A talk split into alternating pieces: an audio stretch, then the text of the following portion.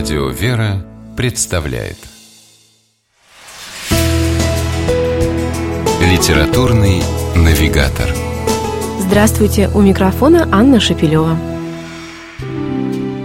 Когда в детстве мальчику по имени Миша Максимович отец подарил набор солдатиков с игрушечной крепостью, Миша, недолго думая, обернул оловянных воинов в черные лоскутики, соорудив им таким образом монашеские рясы, а крепость переделал в монастырь и часами с увлечением мог играть монахов.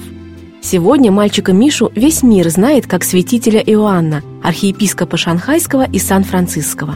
Об удивительной жизни и чудесах этого великого святого XX века поведал читателям писатель Алексей Солоницын в своей книге «Чудотворец наших времен». Автор не просто литературно пересказал житие святителя Иоанна. На документальной основе он написал оригинальную и увлекательную повесть, которая соединила в себе и вымышленных героев, и реальные факты из жизни современного святого. А жизнь владыки Иоанна была настолько разнообразной, непредсказуемой и удивительной, что материала хватило бы, наверное, на остросюжетный роман. Но автор решил ограничиться малой формой, поэтому повесть получилась невероятно насыщенной.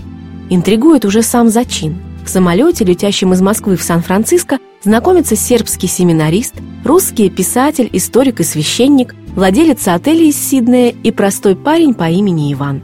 Знакомятся просто потому, что их места в салоне авиалайнера оказались рядом, но вскоре выясняется, что все они летят в Америку с одной и той же целью – побывать на торжествах по случаю прославления в лике святых архиепископа Шанхайского и Сан-Франциского Иоанна. Разговорившись, все шестеро обнаруживают, что в жизни каждого из них святитель Иоанн сыграл важную роль.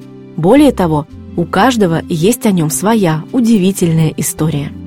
Вслед за рассказами героев книги Алексея Солоницына «Чудотворец наших времен» из салона Боинга читатель переносится то в разруху после революционной России, то в тихий македонский городок Биталь, то в шумный, наполненный русскими иммигрантами Шанхай, то в Париж, а то и вовсе на экзотический остров, затерянный в водах Тихого океана. В каждом из этих мест волею Бога побывал святитель Иоанн – и повсюду, куда ступала его нога, появлялись живые свидетели святости и чудес этого необыкновенного человека. К примеру, когда детский приют, который архиепископ Иоанн организовал в Шанхае, остался без крошки хлеба, персонал, не слушая увещеваний святителя о том, что Господь не оставит бедных детей, едва не поднял бунт. Но в тот же миг у дверей приюта затормозил грузовик, и какой-то незнакомец привез в пожертвование несколько мешков овсяной муки – а на маленьком филиппинском острове Тубабао, куда святитель переселился во время китайско-японской войны 1937-1945 годов вместе с беженцами, он своими молитвами остановил грозный тайфун.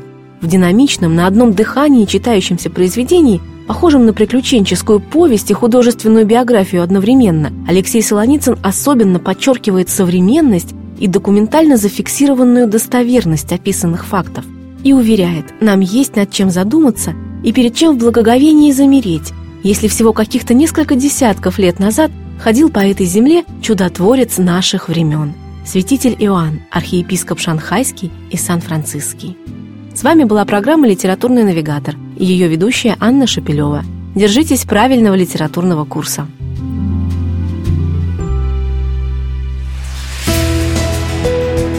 Литературный навигатор.